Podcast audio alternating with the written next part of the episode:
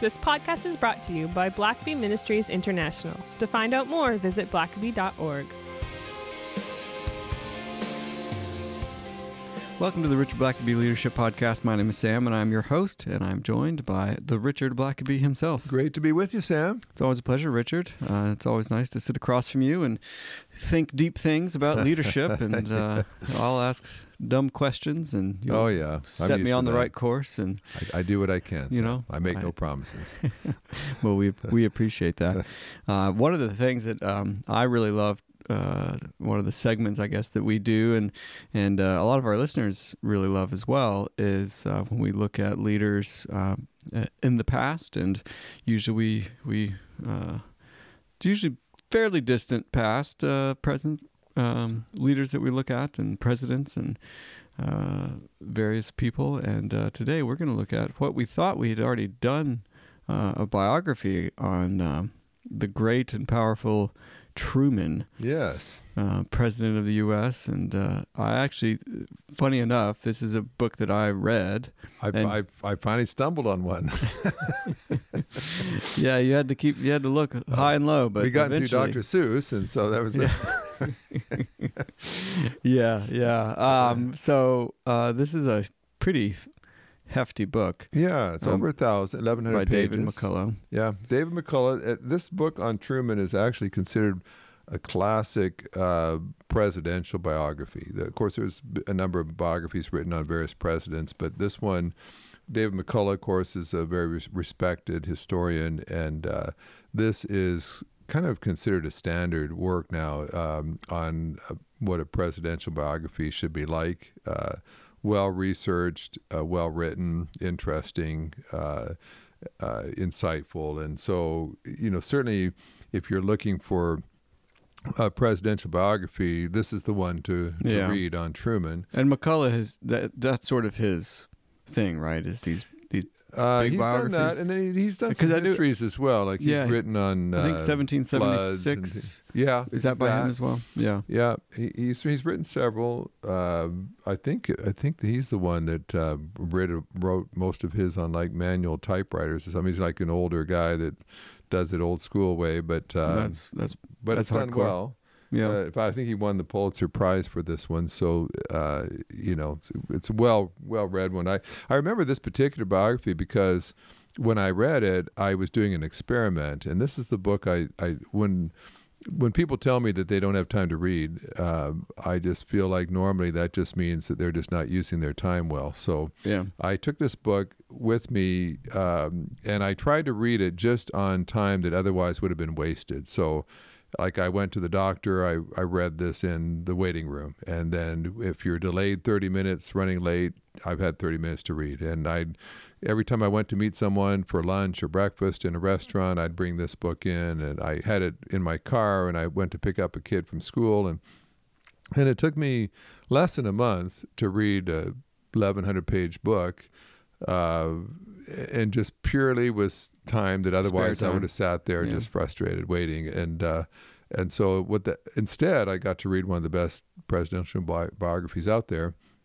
And so you know y- it can be done uh, even these long books uh, especially when they're they're well read, written then you you know th- it's easy just to pick up It makes it easier to, to plow through if it's Yeah, if it's a good read. and, and of course, I'm fascinated by the 20th century. So much happened uh, of, of such epic proportions, uh, and uh, and certainly with Truman, he faces some of those things. And we've talked about this before, but there's a lot of, of ratings where historians will will kind of rate the top presidents or all the presidents. You know, where do you rate them in terms of greatest? And uh, Truman oftentimes slips into the the top five. Uh, oftentimes he'll be listed perhaps at number four, number five. Mm. Uh, and what's interesting about that is, um, of course, th- th- there's a number of reasons that we can kind of touch on, but um, of course, he's the one who said the buck stops here, and he's quite famous for that saying. And he, what he realized was that as a leader, he was paid to decide. He had, he was paid to make decisions, and and he had to be willing to face the consequences for the decisions he made, which a lot of politicians today try to have an escape clause where Yeah. if something goes wrong, uh, they have a way of blaming someone else. And Truman uh, did not do that. And of course, he, he faced some of the biggest decisions that a U.S. president had ever made. Uh, course, he's the one who decided to drop an atomic bomb, the only president to ever Yeah. decide that. Um, he decided to do an airlift into Berlin when the Soviet Union tried to seal off Berlin and starve out the western side that belonged uh, to the to the west.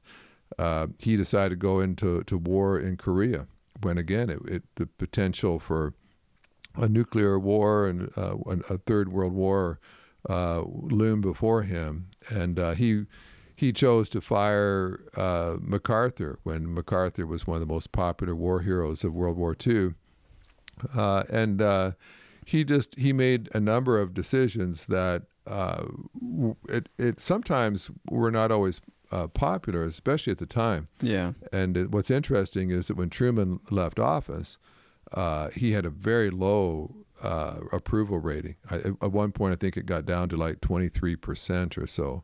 Um, and and so it, what what he also sort of exemplifies is the fact that oftentimes history you, you need a bit of time for history to evaluate uh, Yeah. what you did. Because of course there's always rhetoric and your op- opponents are constantly trying to belittle what you've done and make it seem not important or to magnify your mistakes as if they're just catastrophic. And so you need some history to pass where things settle down and, and you can look back and say well everybody said that he was going to you know cause world war iii but of course he didn't. And hmm and he everyone said that what he was doing was terrible but now as we look back we realize no that actually was great.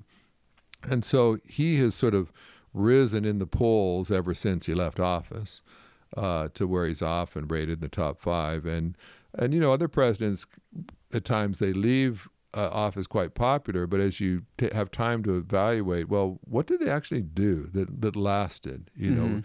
cut out all the hype and all the PR and stuff and the spin and you know what what lasted from them that was good and sometimes popular presidents they go down in the polls because the more you evaluate their contribution you realize once all their marketing and publicity people aren't around um, there's there's not necessarily as much there as you thought so Yeah. so Truman is certainly one of those guys uh, that falls in that category, uh, and and and like all the biographies that we've seen, he's one of those unlikely people. Again, he's uh, when he's when he's a child, he he he has terrible eyesight. In fact, he he says he was blind as a mole, and uh, couldn't you know he couldn't catch a ball. He couldn't really play sports.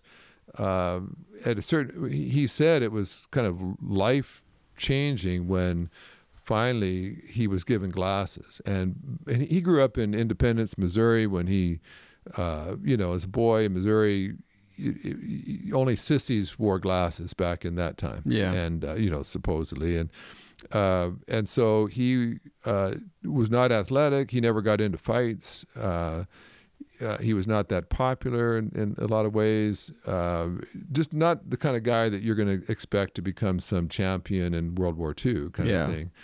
But uh, he was a bookworm. He loved history, which, uh, of course, that's one of the reasons I like him. Yeah. Uh, and he loved uh, people who made history, and a lot of those were military leaders. Generals were kind of his fa- his favorite people. But if you look at his life, like we've seen with a lot of these biographies, um, he he faced a lot of adversity, and uh, his own father.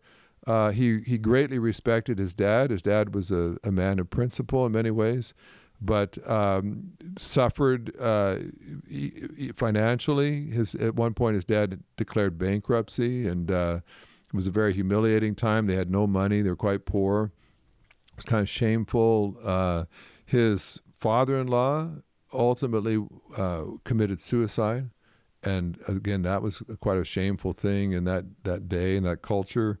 Um, he uh, Truman was not. He, in many ways, his journey is a lot like Abraham Lincoln's. Uh, trying to make a go on the farm and not having a lot of success with that. Uh, it just seemed like bad luck. Just Wasn't continually it a, he tried a like a haberdashery or something Yeah. at one point? Yeah, and uh, ultimately they they go belly up, and uh, he Um, and of course, they could have just declared bankruptcy and walked away from everything, but he uh, he he was a person of integrity, and um, and he was determined that he would pay back uh, everybody whatever they owed.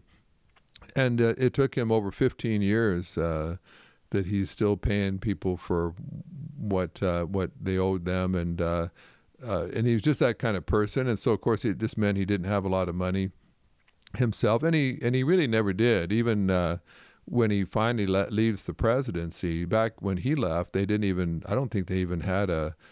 Uh, you know any kind of income as a former president, and Yeah. it was because of Truman, I think, and he he he basically all he had when he left the presidency was uh, he got a little over a hundred dollars a month from being a World War One veteran, and uh, Yeah. and so it it was some friends of Truman's that ultimately uh, campaigned to say, hey, if you've been president for basically eight years, uh, you ought to have some kind of retirement income from that, and uh, they did that primarily because Truman had nothing, and uh, so you know, ver- in fact, when he was even a, a U.S. senator, he was actually going to uh, get like free dental work at a clinic that uh, was helping like poor people because he couldn't afford Yeah. to go to a dentist, even though he's a U.S. senator. And of course, he could have been corrupt. He could have uh, sold favors and used his influence to enrich himself. That's Well, it what- sounds like I forget the the names of the cohort of guys there in uh, Missouri, but it sounds like there's a lot of kind of mob boss types that he was around, and and so he Yeah. very well could have yeah. done well for himself. Yeah, there was a guy named Pendergast who was uh, Yeah, kind of that's the main uh, kind of boss of Kansas City, sort of the king, Louis the area. kingmaker of Kansas City. Yeah, and he'll ultimately get in trouble with the law and the FBI, but uh, but that uh, Tr- Truman really, I mean, and he does everything kind of late. He uh, he he gets married when he's about thirty five or so, um, and part of that was because he uh, he. He he loved uh, his uh, future wife uh, Bessie and uh, desperately wanted to marry her, but felt unworthy and wanted to wanted to somehow get some financial stability to, to make sure he could take care of her properly. And uh, and then World War One comes around, and he, his eyesight is so bad that he can't qualify to be a soldier.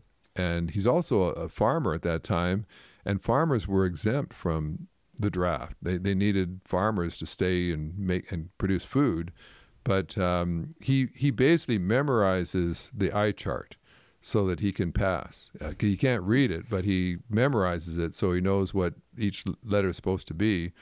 And even then, uh, just barely gets in. He at one point a doctor is giving him a physical and is about to fail him, and Truman just basically won't let him fail him. Just keeps talking to him until he finally puts him on through. And it was really in World War One that he ultimately gets into the artillery and discovers that he's actually a really good leader. Uh, he he rises up as a, to, to be an officer, and uh, you know he he applied to West Point originally, and he gets turned down uh, because of his eyesight. And he'll ultimately always have a bit of a sort of a love hate relationship with West Point because uh, a lot of the military aristocrats like MacArthur and others go there, but he was turned down by West Point. Yeah, and he had such esteem for the military. yeah, and and that would have, but but but he just never had an easy road, and Yeah. And so you know he'd apply and try to get in and be turned down, and and uh, but he, he comes out of World War One uh, having proven his mettle, uh, and and basically Truman's a person who, who likes people, uh, and he's a person of integrity, a person that uh, will work very hard at whatever job he's given. And uh, and he finally gets a bit of a break with this Pendergast, the, the powers that be, uh, that want him uh, to be their man, uh, and they they make him they give him a couple of kind of government positions out in Missouri, and um, and he does it with zeal. I mean he. He's the kind of guy you give him a job, and then all of a sudden he's cleaning up the mess, and he's cutting expenses, and they're uh, within budget, and they're they're reducing the debt that he inherited, and but he just says up front, I'm not going to, basically, I won't be corrupt. I won't take bribes. I won't, uh, and they'll come to him and say, back at, one point, they were saying, okay, but we'll put you in this job, but you can't hire Catholics or you can't hire, you know, African Americans or whatever. And he would just say, I'm not, I just won't be bound by that. If if you put me in there, I'll I'll hire the best people and so on, and I'm not going to discriminate and and so there's times he'll lose jobs because of that. Because uh, but also he could easily have uh, enriched himself and taken bribes. He's he's responsible for handing out all kinds of contracts on roads and things that mm-hmm. would be easy to take bribes for, and which he doesn't. And uh, and so he never has a lot of money. Um, but uh, and then even when he becomes, uh, you know, he becomes a senator at one point, and uh, and he doesn't talk a lot, doesn't make a lot of speeches. Uh, he was never a great orator. Uh, his biographer says early on when he first started making political speeches, he said the best thing about them was that they were short. he kept them brief, uh, and and eventually he'll become a, a U.S. senator. And he doesn't he doesn't give a lot of speeches, doesn't draw a lot of attention to himself, but he he, he always does his homework. He, uh, he's always prepared, uh, and he's and he's loyal. Uh, sometimes even to a fault. Eventually, when this Pendergast is uh, Hoover at the FBI is trying to uh, get after, uh, you know, take him down, and it politically it would be really smart of Truman to distance himself and not, you know, admit that he was friends with someone that is a criminal. But Truman knows that this guy gave him his break and he's always been good to him and and Truman just won't do it even when it's politically uh, you know th- th- that's part of why his popularity sometimes will go down because uh, he'll say this guy's always been good to me. Why would I throw him under the, under the bus? Yeah. And uh, and so you know that with Truman. It, it's also interesting because when he leaves office as president his approval rating is one of the lowest of any outgoing presidents ever. But um, but they said the people that were closest to him liked him the most. I mean, the closer yeah. you got to him, when you got past all the newspaper headlines and all the political attacks, and you actually work with him, he, the, the McCullough says people were very, very loyal to him in return, and uh, and they said, you know, a lot of times people will sort of write tell-all books after someone's been the president, you know, and they work with them for two years, and now they they tell all the dirt of what that guy did.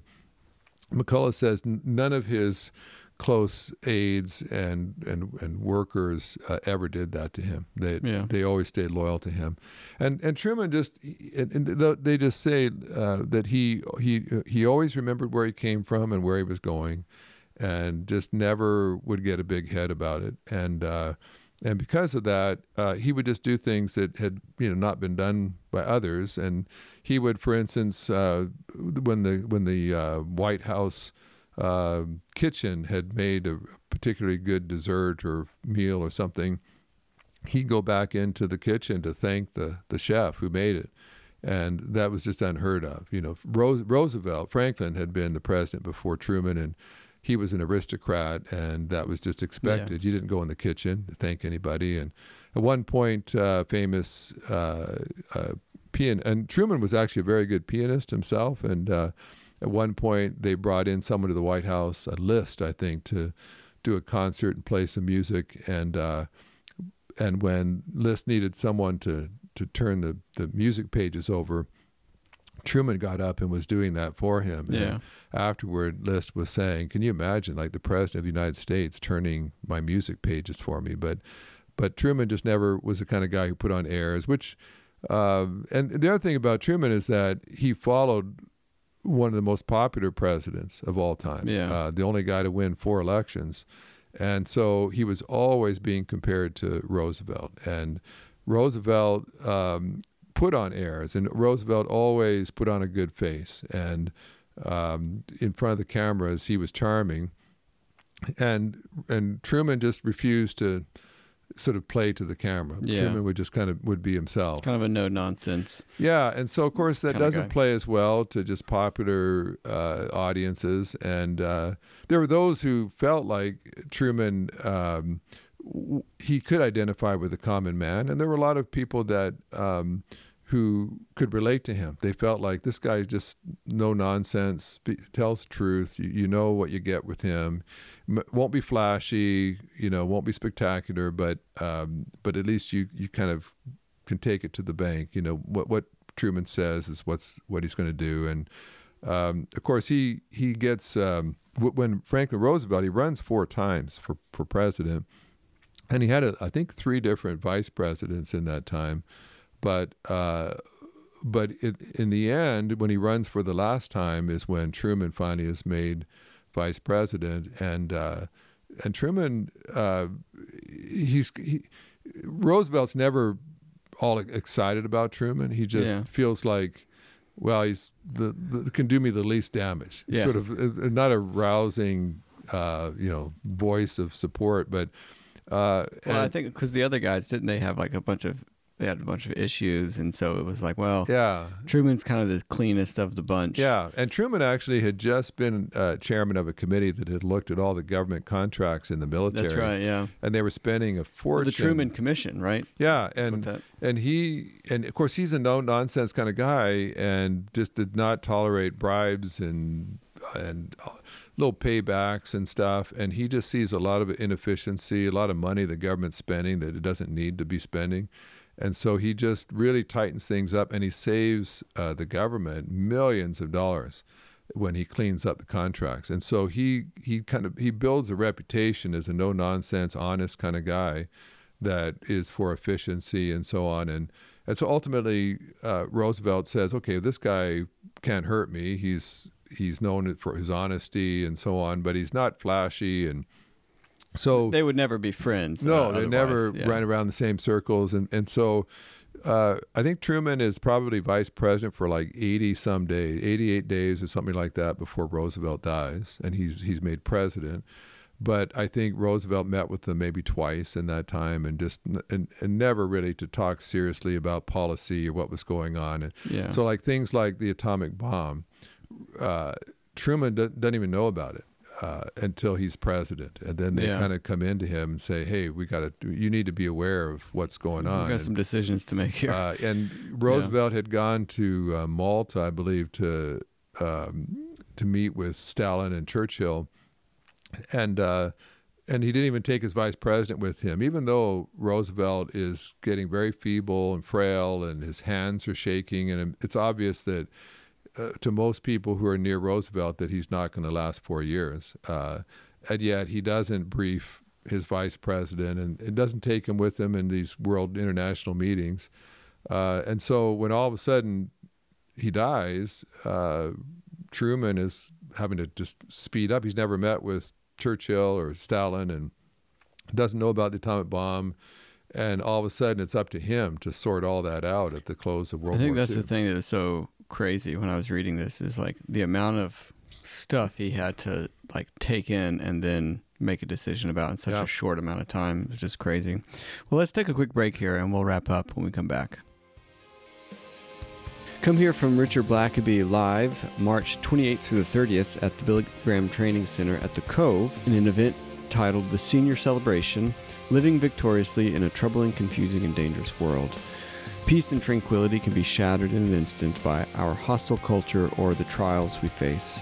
How do we live with joy and confidence in the Lord, no matter the circumstances? Come study Mark 4 and learn to rest in Christ's power to deliver us from the brokenness of our world.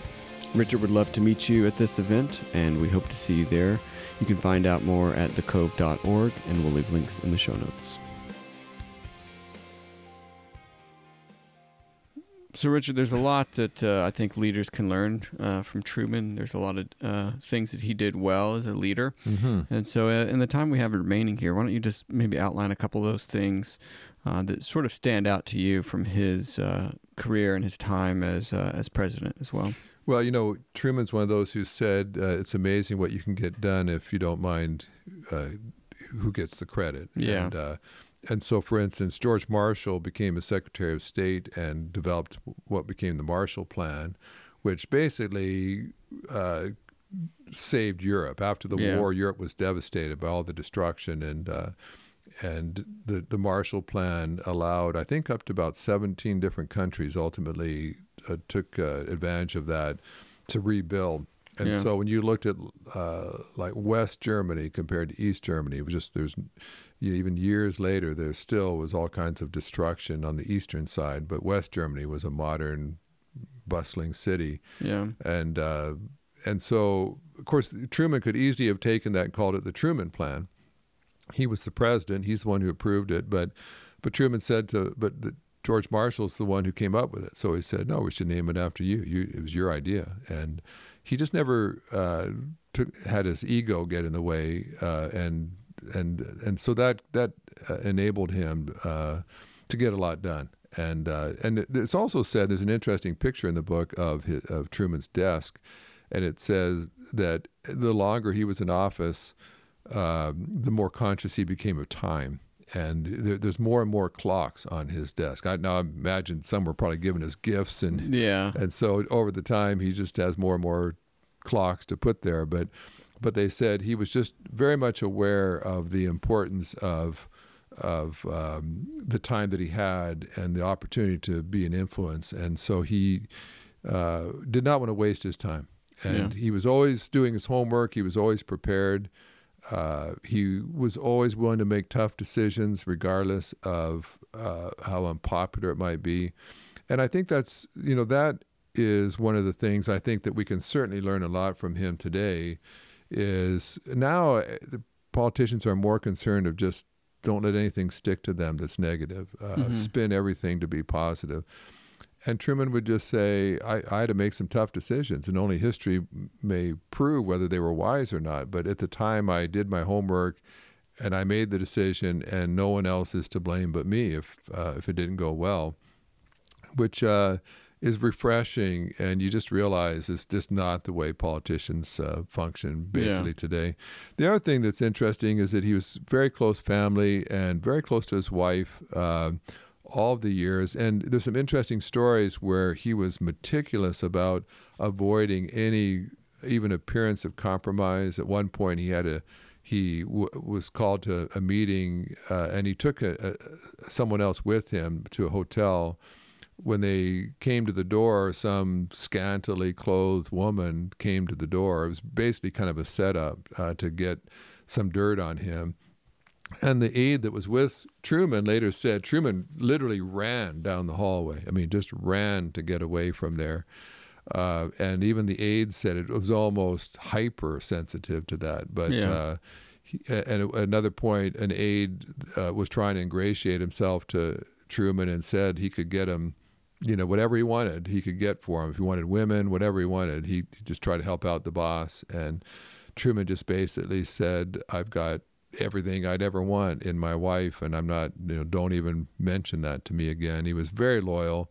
His wife uh, later in life said uh, that no matter how busy her husband was uh, in World War II and all that, she said every time I put my hand out, he always was there to take it. Hmm. And so, real uh, very loyal person, very principled person. You you might not agree with all of his uh, political views, but you you you did have the feeling that he was uh, making decisions uh, out of conscience and out of what he truly believed was best. Yeah. And uh, wasn't perfect, certainly.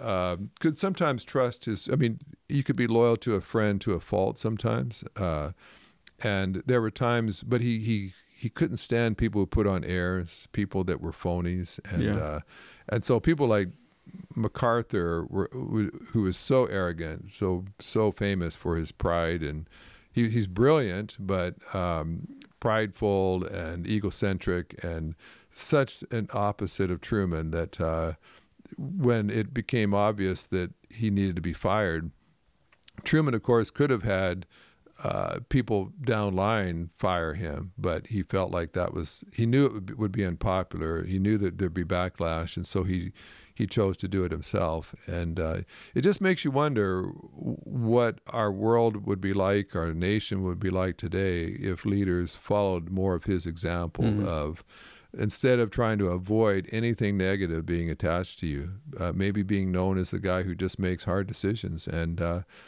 uh, and then let history ultimately record uh, what you were like. Once yeah. all the propaganda and hype is is past, and people just look back on your days there. Uh, were they good days? Did were things made better because of you? Uh, did you just put the best effort in? And and certainly, I've been a couple of places as a leader, and you know, I, I think generally, I'm I'm just very grateful that when people look back on the period that I led, they'll they, certainly you can second guess things that were decided, but um, but you also realize, but they were good days, and stuff was happening, and it was positive, Mhm. and things were growing, and uh, you know, despite your mistakes. Um, you, you you hope that as a leader, people can look back later with some perspective and say those were actually really productive, fruitful days. A lot of good was done, and certainly for Truman, uh, I think leaders you you ultimately have to just trust your leadership into the hands of history. That history will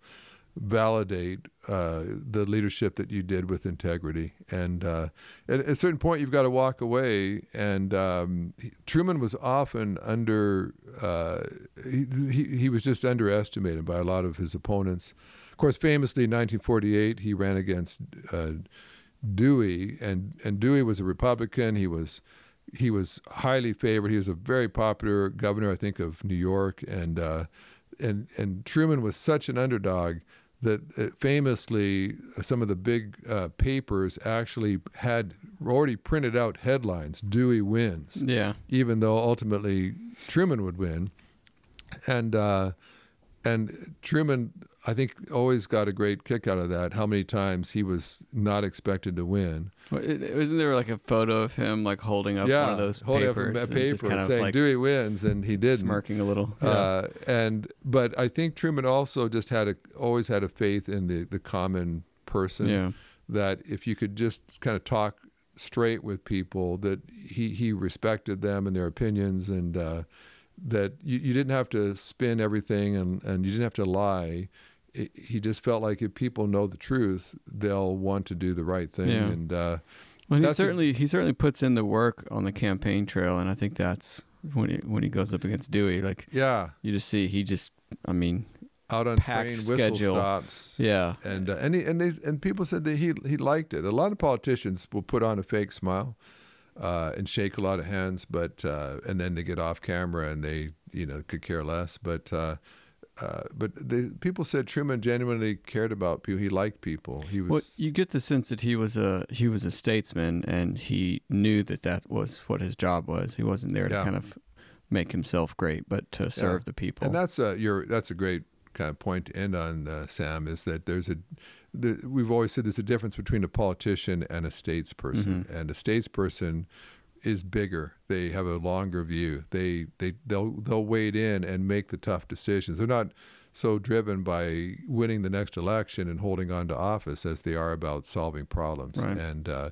doing what, what's best for the country, whether it's will ultimately be what's best for your career. And so he ends up. He, he ultimately he writes a memoir, and he and he gets. Uh, there's some people that helped him out so that he he didn't just end his life in poverty.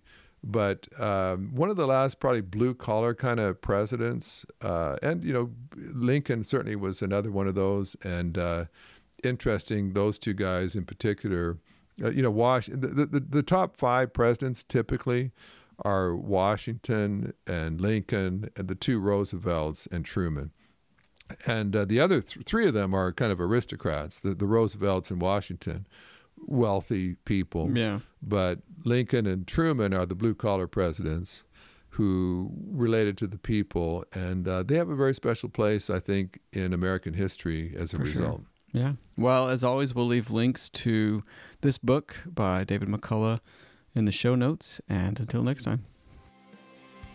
Thanks for listening to the podcast. If this is something you enjoyed, it really makes a difference if you leave a review and a five star rating on Apple Podcasts or wherever you listen. Don't forget to subscribe and share with your friends. We always love hearing from our listeners, so email us at podcast at blackaby.org.